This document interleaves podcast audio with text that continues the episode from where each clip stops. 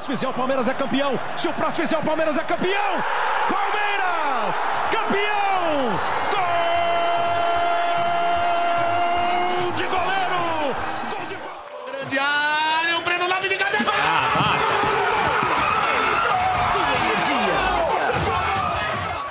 Mas ele pode chamar mais um. Olha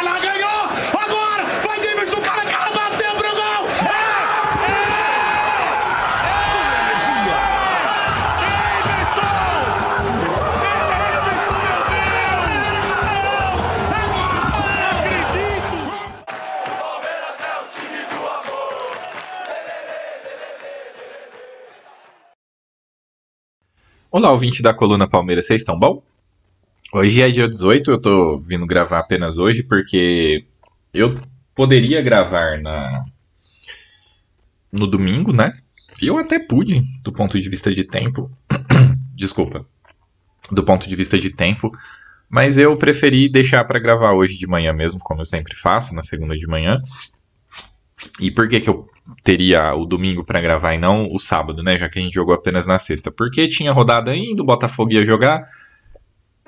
Como o assunto vai ser o jogo e o Campeonato Brasileiro, porque ele foi pelo Campeonato Brasileiro, o ideal era esperar para ver o que, que ia acontecer, né? E quanto ao jogo, a gente venceu, teve o gol do Breno, teve confusão e por aí vai, né?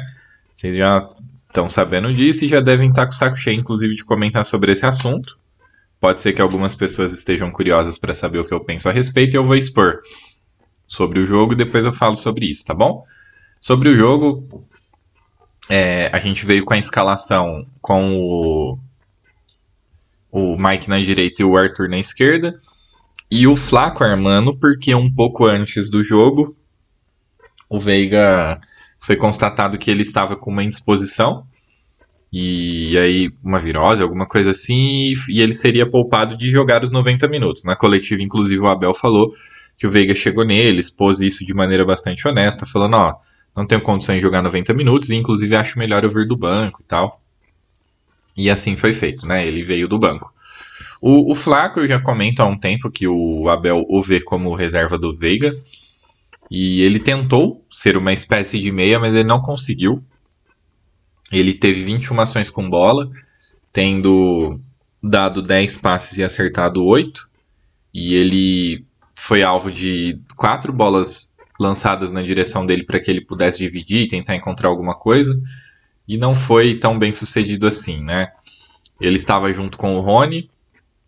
O Rony sim como centroavante. O Rony sim jogou 90 minutos. E o Rony tentou 7 passes e acertou 4. É... Bom, vamos lá, vamos. Vocês me acompanham, sabe que já faz um tempo que eu identifico uma série de problemas na nossa produção ofensiva. E a temática do jogo contra o Goiás foi similar à temática do jogo contra o Corinthians, que deve ser a mesma temática do jogo contra o Boca. Então, isso me deixa preocupado. Eu não creio que o Abel ainda esteja fazendo algum tipo de teste. Eu acho que ele já viu o que seus jogadores podem ofertar dentro dessas situações que eles são colocados. E na minha cabeça, no meu entendimento, o que ele faz atualmente é buscar é, uma, um amadurecimento, uma melhora dos, desses jogadores nessas posições. Para mim é isso que tem acontecido. Mas isso me preocupa bastante. A nossa produção ofensiva hoje em dia ela está praticamente morta. A gente não tem conseguido ser. É, o, o Palmeiras fica com a bola e cria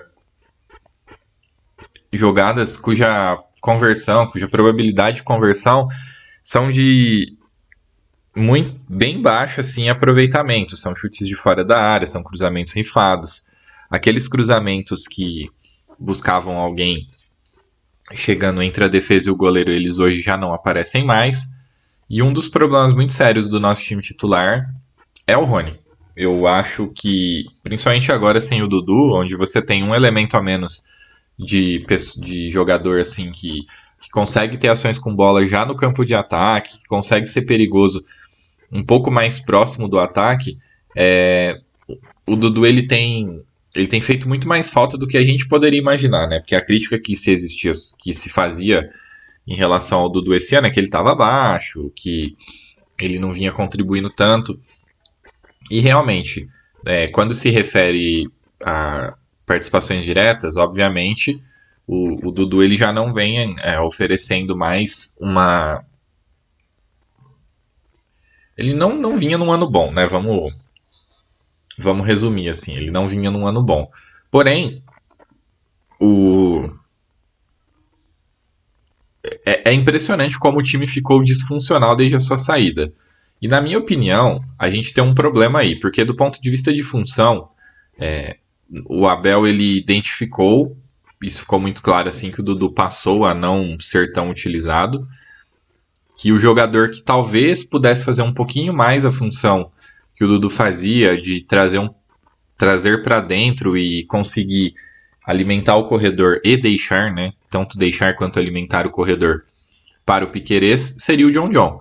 Só que aparentemente ele não tem confiança que o John John seja um jogador, por exemplo, que possa ir lá em, no estádio do Boca e, e desempenhar adequadamente o, o, seu futebol. Ele tem bastante esse, essa questão relacionada à, à experiência do jogador. Ele tem muito essa questão assim relacionado a, ao que o jogador pode oferecer a depender do cenário. Então, hoje o John John para mim ele perdeu um pouco de espaço muito por conta disso e para ser sincero ele ele perdeu mais espaço relacion... É, também é, por conta de que o Abel, na minha opinião, ele identificou que a gente está com alguns problemas relacionados à a, a, produção ofensiva do ponto de vista de marcar gols mesmo, né? O, o Rony ele tá num ano bem pouco vencedor, bem pouco goleador e e eu acredito que isso tenha feito com que o com que o Abel ele esteja tentando encaixar jogadores que tenham mais capacidade de, de ajudar nessa, nesse aspecto. Porque ele não abre mão do Rony, né? Então o Rony hoje a gente tem um jogador que tem pouquíssimas participações em, em lances de finalização, poucas participações em gol, e que não ajuda na construção do jogo. Vou repetir para vocês, o Rony ele deu 18, ele jogou 90 minutos, ele teve 18 ações com bola e dos 7 passes que ele tentou, ele acertou 4, que é muito pouco. Então, é, ele até teve alguns momentos que ele saiu e tentou buscar abrir e, e cruzar, enfim, e, e realizar lances que fossem um pouco mais um pouco mais incisivos, vamos dizer assim, mas ele também não obteve muito sucesso. Ele se destaca pelo de sempre, né? Ele ganhou 3, 4 duelos pelo chão, ele duelou pela bola pelo alto, apesar de hoje de, nesse jogo não ter sido tão bem sucedido, ele sofreu falta, é, ele se move por um, uma faixa bem extensa do campo, ele aparece em, diversos, em diversas regiões do campo. Entretanto, ele tem se tornado um problema. Por quê? Porque na, na melhor fase que o Palmeiras teve de futebol esse ano, a gente tinha o Rony não tão goleador assim, e o Dudu com esse problema que a gente observa o ano todo de, de, de, participar, né? Que a gente observou o ano todo de participar de gols. Mas a gente teve a chegada do Arthur fazendo gols. Isso foi muito bom. E o Arthur, ainda pelo, pela faixa de campo onde ele se sente mais confortável, que é a direita, a gente já tinha perdido um pouco disso com ele, né? Ele já não estava entregando mais de maneira adequada gols. Ele tinha perdido gols e complicado a nossa situação em jogos onde hum, talvez ele marcar teria mudado um pouquinho o rumo do, da partida. E então tudo isso pesa. Eu acho que é uma carga muito grande que acaba ficando para outros tipos de jogadores que, que não necessariamente deveriam ter essa função e que podem aparecer a depender do contexto do jogo, né? Não como um plano de jogo esses jogadores terem essa responsabilidade, como é o caso do Veiga, como é o caso do Gabriel Menino, por exemplo. Eu vou. Isso tudo é o lado ruim, né? A nossa produção ofensiva e tal. O lado bom é que a gente voltou a se consolidar como um time que é, não só cede poucas chances, apesar de ter tido uma chance boa do Goiás recente né, nesse jogo, né, num contra-ataque que o Everton teve que abafar e que aquilo ali poderia esculhambar completamente o jogo. E esse realmente é um problema. E além disso, nós tivemos também o nós temos essa consolidação da defesa e muito por conta é, desse novo posicionamento do esse novo posicionamento de Gabriel Menino e Zé Rafael. Eles têm essa proteção de defesa que ambos fazem, que é um problema que eu também comentei a respeito do nosso time, que é por onde surgem a maior parte das, das possibilidades de gols dos adversários, ela ficou melhor no, no, é, no, no, no nossos, nos nossos jogos, especialmente do Campeonato Brasileiro, desculpa, a partir do momento em que o Gabriel Menino ele começou a se dedicar um pouco mais a participar na linha defensiva, ajudando a fazer a saída de bola. Muitas vezes hoje a gente faz uma saída com, com quatro jogadores. É, o Piqueires, depois dele se mandar, o Gabriel Menino vem entre os zagueiros para auxiliar nessa saída de bola, junto com o Murilo quando ele está jogando, ou o Luan, o Gustavo Gomes e o Marcos Rocha, quando esse está jogando também, né? Que tem se tornado cada vez mais recorrente. E. Enfim, é, esse, esse, posicionamento um pouco, mais, um pouco mais recatado, vamos dizer assim, ele tem se tornado.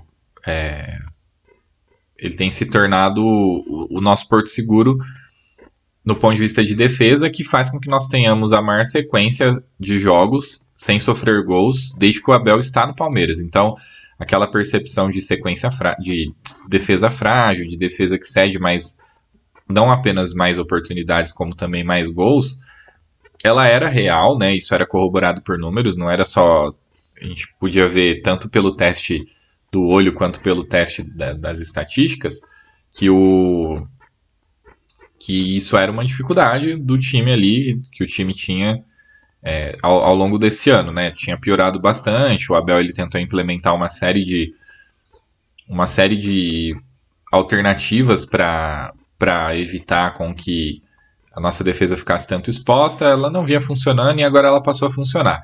Eu não acho que o, isso o Palmeiras ele tenha piorado a sua produção ofensiva por conta do posicionamento do Gabriel Menino, tá? Eu acho que ele está no local onde ele deveria estar. Se ele é um jogador que não tem é, físico suficiente para poder chegar, por exemplo, dentro da área para poder fazer a, as finalizações e, ao mesmo tempo, é, cumprir a sua função defensiva, que é a parte mais importante daquilo que ele tem que fazer, ele tem que se preocupar com o que ele realmente tem que fazer, né? Que é ser um volante. E como ele está como ele está é, ajudando na saída de bola, e desde então, uma coisa que a gente pode observar também é que o, o Palmeiras ele tem conseguido ter um controle territorial um pouco maior, especialmente no meio de campo, e isso é uma coisa, por exemplo, que caso nós tivéssemos contra o São Paulo, foi uma coisa muito mal sucedida na Copa do Brasil, talvez a gente tivesse passado, né? Eu sei que o jogo contra o Goiás foi um exagero nesse sentido, porque o Palmeiras teve 67% de posse de bola e durante muito tempo a criação ela meio que se resumiu a chutes de fora da área.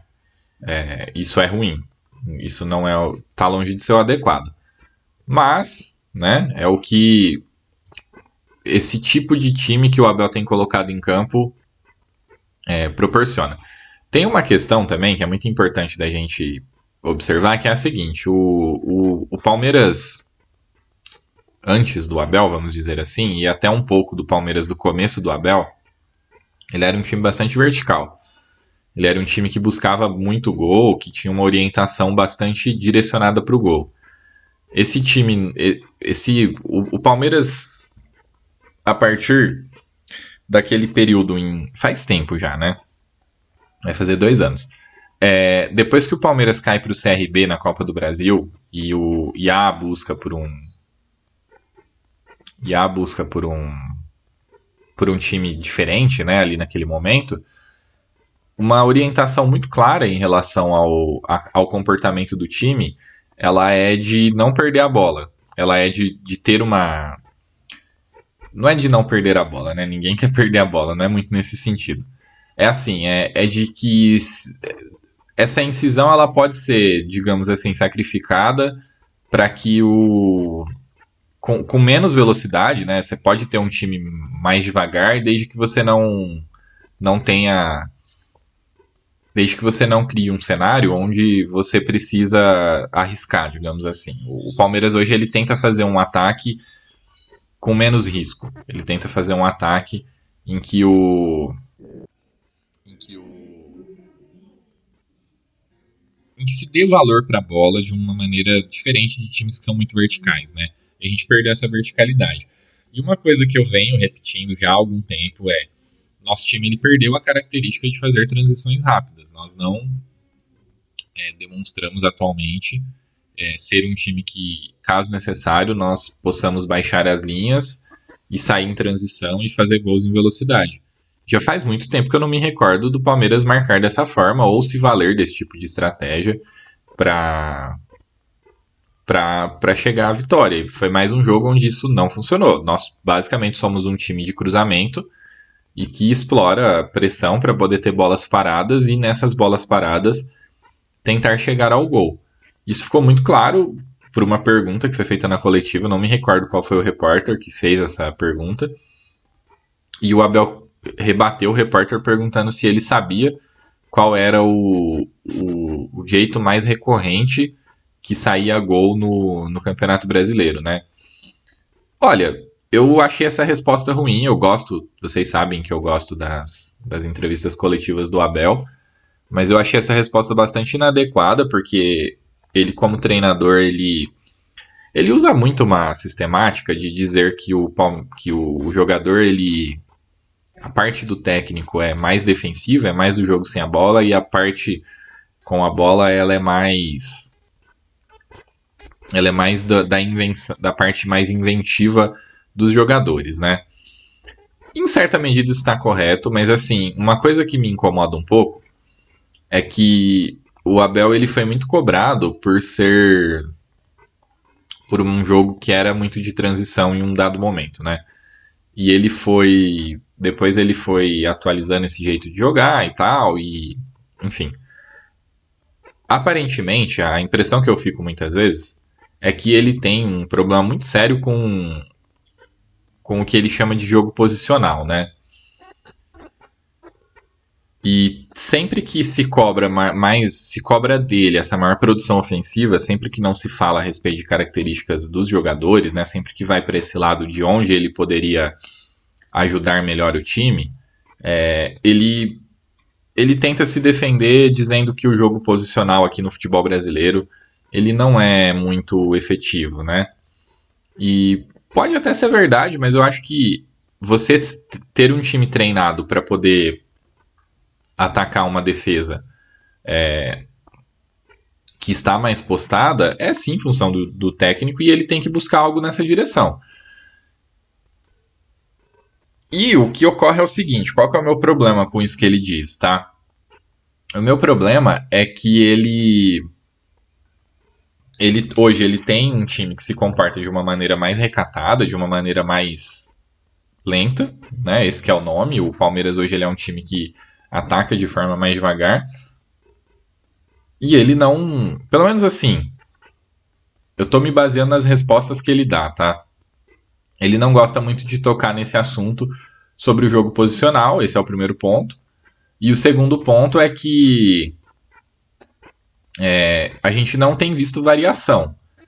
No segundo tempo desse jogo contra o Goiás, foi bem interessante ele promover a estreia do Kevin, porque o Kevin ele tentou ser um jogador ali que desse um pouco mais de, de mobilidade nesse aspecto. Né? Então, o, Kevin foi o jogador que tentou driblar, foi um jogador que sofreu é, que sofreu falta, que enfim.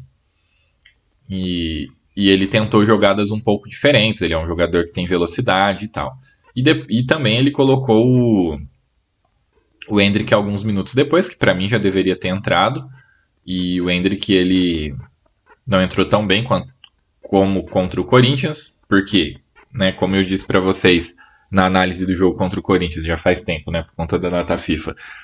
aquele jogo ele se desenhou para que o Kevin, para que o Hendrick pudesse ser muito bem aproveitado, porque o, o, o, o Corinthians em certo momento, né, o Luxemburgo, ele abriu o meio de campo, então o Hendrick ele gosta de correr com a bola, ele gosta de ter espaço e ali ele tinha um espaço muito grande. E contra o Goiás agora o que o Palmeiras menos teve foi espaço. Então havia uma necessidade muito grande de fazer o havia uma necessidade muito grande de, de que realmente o ataque ele fosse mais bem organizado e que as jogadas elas pudessem ser em certa medida desenhadas pelo Abel, né? Havia, havia essa necessidade de ter uma de ter uma uma estrutura de ataque que pudesse aproveitar as características daqueles jogadores que ele, estavam, que ele estava colocando em campo. Em resumo, eu não gostei da alteração e eu não gostei da ordem e tempo com, com, com que as alterações elas foram realizadas, né? Deu certo, mas me deixa preocupado para a sequência da temporada. Por quê? Porque assim, hoje, neste momento, o Palmeiras apresenta em certa medida um desempenho dentro do Campeonato Brasileiro, um estilo de jogo, né? Dentro do Campeonato Brasileiro, que é o que costuma render no Campeonato Brasileiro, né? O Palmeiras nos últimos cinco jogos tem quatro vitórias e um empate. Tá ganhando de time ruim. Apesar de ter que, na minha opinião, o ideal era ter ganho do Corinthians, que é um time ruim. E se tivesse ganho do Corinthians, teria dois pontos a mais, né? Estaria, cinco pontos, estaria a cinco pontos do Botafogo.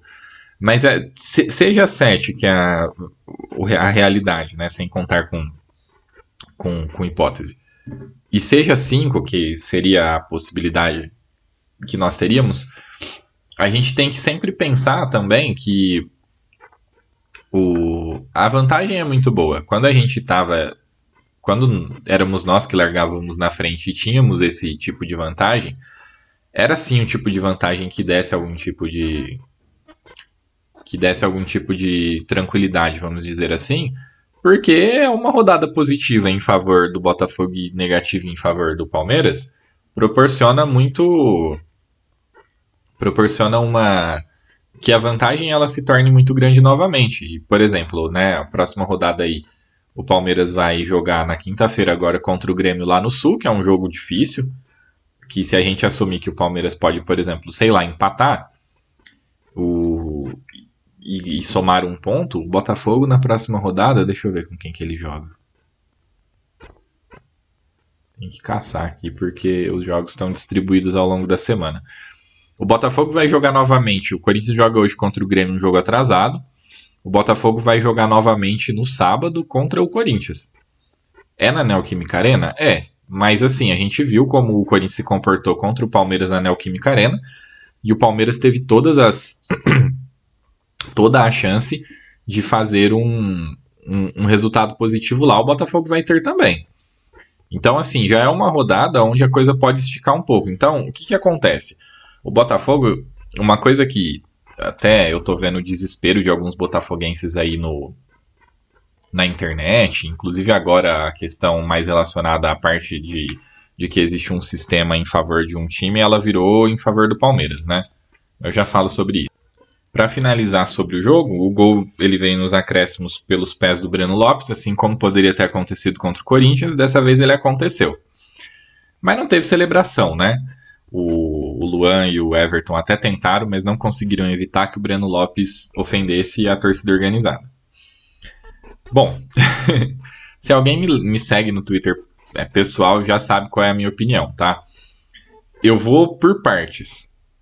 Primeiro assim, o Breno Lopes ele errou um chute, e isso é um problema, mas assim, nós sabemos o que ele faz, e na minha opinião, o Abel o coloca em campo sabendo disso também, tá? E um lance anterior, ele tinha tentado um chute e tinha saído torto, e aí tinham xingado ele. E ele sabe muito bem que ele tem sido bode expiatório há um tempo, né? E não apenas é, bode expiatório no sentido assim, do jogo contra o Corinthians não, tá? O Breno Lopes ele virou sinônimo de jogador ruim quando se fala de elenco do Palmeiras. E até aí tudo bem, né? Esse tipo de coisa é complicado. Mas assim, vamos lá. Ele foi xingado durante o jogo por parte da torcida ali quando ele dá esse chute torto. É... E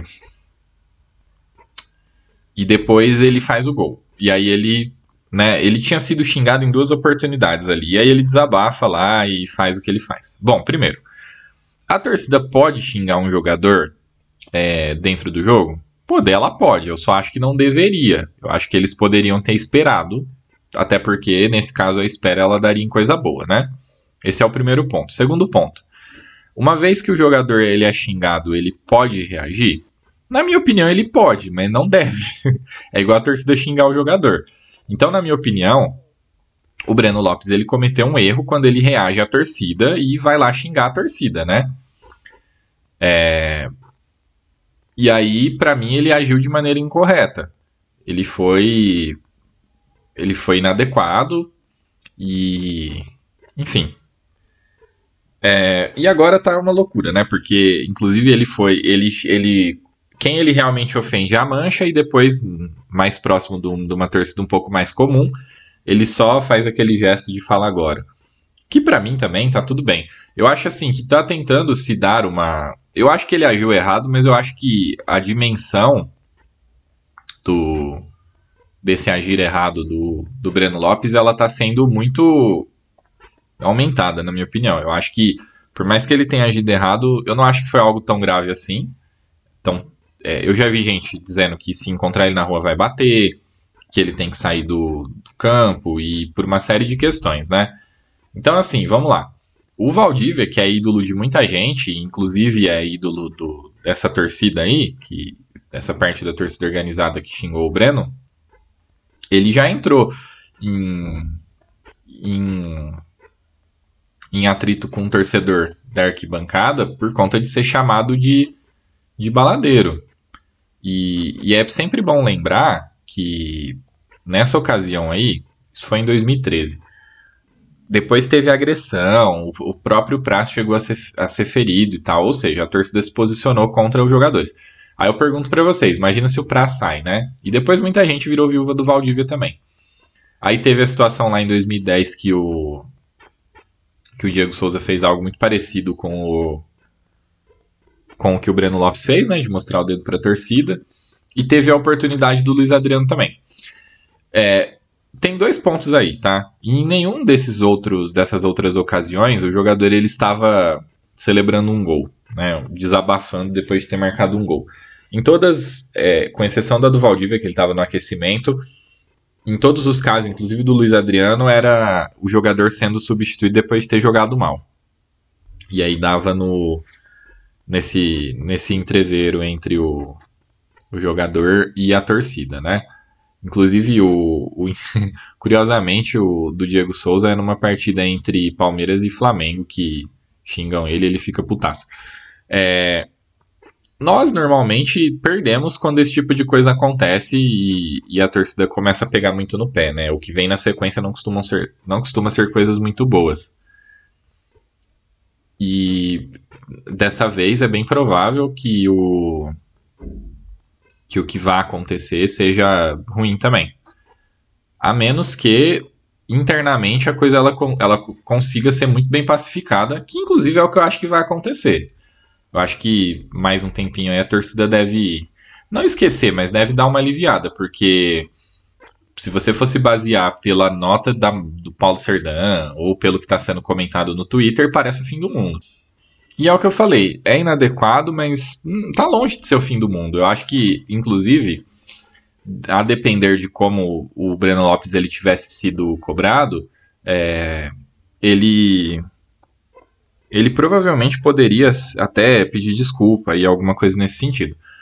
Então, assim, eu vou resumir para vocês o que, qual é a minha opinião. Eu acho que a torcida ela tem que torcer, ela tem alguns direitos, mas ela não deve ser tão. É, ela não deve pessoalizar tanto a questão quando ela critica um jogador. Essa é a minha opinião, tá? Vocês podem pensar diferente aí, sem problema nenhum. Inclusive, se quiser usar a, a, o espaço de comentários para poder discordar de mim, fiquem à vontade. Eu acho que o futebol é a profissão dos jogadores e os jogadores eles têm aí é, eles são pessoas, eles não são jogadores do FIFA ou do Futebol Manager e eles se afetam por coisas que, é, né, por, por situações que, que sejam ostensivas em relação a eles. E essa questão aí do e essa questão do do Breno Lopes, para mim, ela se encaixa muito nesse aspecto. É, eu entendo que o Breno ele é um jogador que pode ser um reserva e que às vezes ele consegue contribuir, como foi agora no jogo contra o Goiás e como já foi em outros jogos. Então, esse ódio a ele, sabe? Ele é uma opção do Abel. O Abel vê ele como um atacante, vê ele como uma pessoa que. um jogador que pode jogar poucos minutos e contribuir com algumas finalizações. E é isso. O Abel ele, ele vê o, o Breno Lopes dessa forma, pronto, acabou. O Abel que é o técnico. Não adianta o torcedor ficar esperneando na arquibancada, porque em certas situações o Abel vai colocar o Breno Lopes. E saiu, saíram diversos jogadores é, e o Breno Lopes ficou. E agora ele vai ser utilizado. A gente poderia ter no lugar do Breno Lopes outros jogadores, como Wesley, por exemplo, que agora está lá no Cruzeiro e não tem, tem é o Breno Lopes. Então, na minha opinião, a gente precisa ter um, um pouco mais de calma com, com isso. Eu acho que é importante o Breno Lopes pedir desculpa. E, e para mim, isso pacificaria as coisas, ou deveria pacificar. É... Sobre a questão da, da torcida, tá? É óbvio que a torcida é importante para um clube, mas a, a torcida, é sempre o clube primeiro e a torcida depois, tá? É, nenhuma torcida. A gente não tem, a gente vive num futebol, a gente né, acompanha, vamos dizer assim, um futebol que é profissional, não é um futebol amador. E esse futebol, ele é. Esse futebol profissional, ele, ele é sustentado por uma estrutura e não apenas pela torcida. Eu vi muita gente falando ah, que se não fosse a torcida não teria e não sei o quê.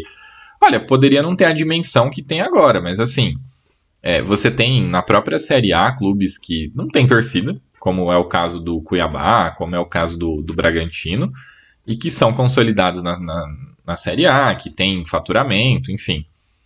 E você tem, obviamente, os clubes de massa que são que estão consolidados também e que são é, clubes que têm um potencial maior, que se espera mais deles. Porém, a gente não pode deixar de, de aceitar, vamos dizer assim, que hoje o negócio futebol ele torna a torcida muitas vezes, inclusive, secundária. Em alguns momentos, tá? Eu acho a torcida importante sim, eu não estou dizendo isso. Eu só estou querendo dizer o seguinte: que nós não. O Palmeiras não é um time que a galera do bairro faz vaquinha para o time poder ir jogar. O Palmeiras é um time profissional.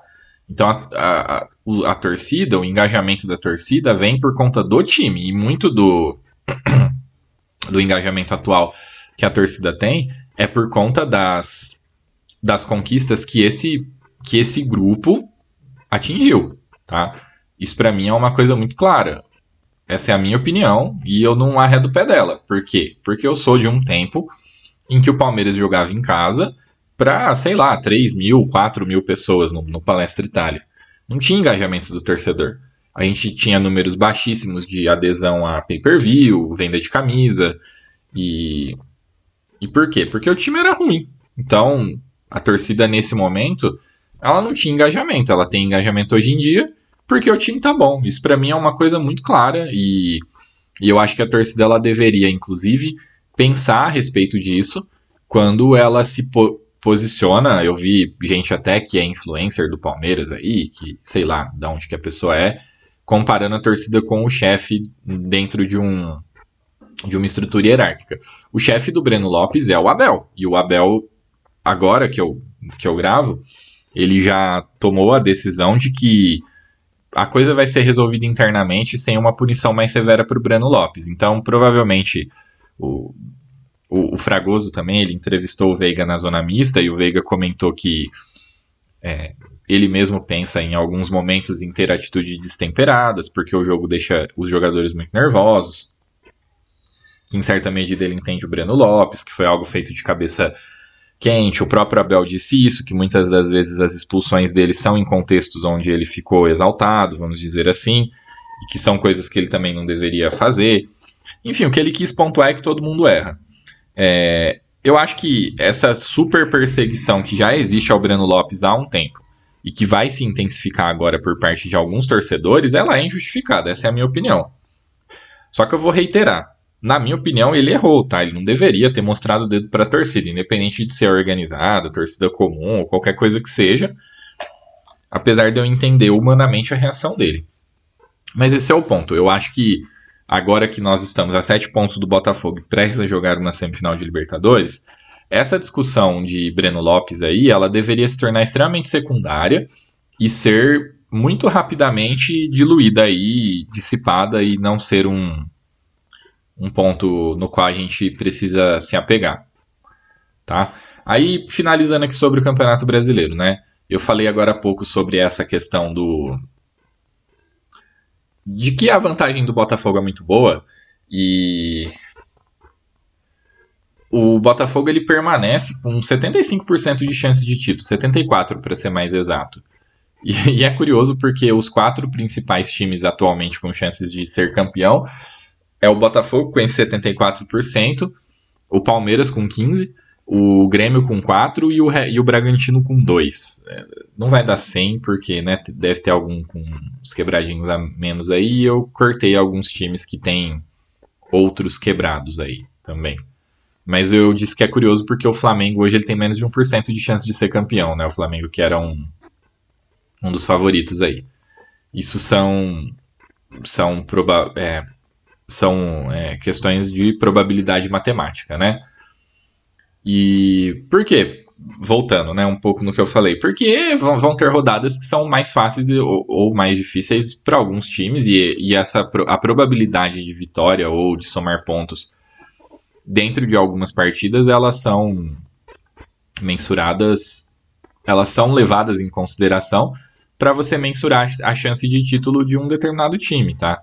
Então é isso que se observa. O Palmeiras ele ele tá um pouco mais próximo agora, mas a próxima rodada, por exemplo, já é uma rodada onde a chance do Palmeiras somar menos pontos do que o Botafogo é maior. Então, é, isso é uma questão muito, muito clara para mim. Só que entra o seguinte: o, o, o Diego Costa usou o termo meter a mão, o dirigente do Botafogo apareceu para dizer que o que aconteceu é inaceitável. Enfim, aquela pressão típica de time que, que se sente prejudicado, ela já começou a rolar, né? E, e, que vocês sabem até quando é o Palmeiras nessa posição. Eu acho idiota, porque eu acho que isso não dá em lugar nenhum. E para mim, se você acha que um time foi prejudicado, se você acha que seu time foi prejudicado pela arbitragem, em certo momento você vai ver outro time nessa mesma posição. Então eu acho que isso não, não leva essa cobrança de posicionamento da CBF, não leva a lugares muito relevantes não. É... Então a gente teve, né, todo esse escândalo aí da, por parte dos jogadores e dirigentes e técnico do Botafogo é, reclamando e insinuando que a CBF, isso principalmente por parte da torcida, tem acontecido muito, insinuando que a CBF quer dar emoção ao campeonato. O fato é, o Botafogo fez uma campanha absurda no primeiro turno, só que muitas das vitórias que o Botafogo atingiu no primeiro turno foram vitórias apertadas, assim. Eu não, eu não sou um profundo acompanhador do Botafogo para poder dizer se teve jogos em que isso se deu por questões de arbitragem, mas foram jogos apertados parecidos com esses que o Palmeiras teve contra Cruzeiro e Goiás, né? Vitórias apertadas aí. Então, a gente Então a gente vai ficar vendo isso, é essa chatice o tempo todo. Nós vamos é, sempre acompanhar o, os jogadores, é, os, os, os, clubes, né? Fazendo reclamações sobre sobre arbitragem quando eles se sentirem prejudicados, e isso obviamente vai ser motivado pela por como a tabela vai estar, né? Mas o fato é, o Botafogo, ele, ele começou mal o, campeonato, o segundo turno, mas ele começou mal enfrentando adversários muito fortes, né? Ele perdeu para um Flamengo que contra ele jogaram bola, e aí contra o São Paulo na Copa do Brasil já não jogou de novo, mas, mas enfim. É, foi uma part... É uma partida difícil, onde o Botafogo poderia perder pontos e perdeu, e essa contra o Galo, idem, né? Flamengo e Galo são times que, ao início do campeonato, eles eram muito mais cotados para ter uma boa campanha do que o próprio Botafogo. E virou um drama danado por parte dos, dos envolvidos com o Botafogo, seja a torcida, seja o próprio Bruno Lage, que falou um monte de atrocidade a respeito da depois da derrota contra o Flamengo, como se tudo tivesse acabado com o Botafogo com 300 pontos na frente. Então, assim, eu uma coisa que eu falei recentemente, conversando com um colega botafoguense, foi que eu não via o Palmeiras sendo campeão, porque para o Palmeiras ser campeão, o Palmeiras teria que fazer 40 e tantos pontos no segundo turno. E eu não vejo isso é, acontecendo. Eu não, não via o Palmeiras fazendo essa quantidade tão grande de pontos. Mas assim, se o Botafogo resolver derreter, e para mim o Botafogo não tem jogado para isso, tá? Como eu disse, para mim o Botafogo perdeu jogos onde isso era esperado. É... Se o Botafogo derreter, daí é outra história, né? Porque aí o Botafogo vai perder o título e não outro time que vai ganhar.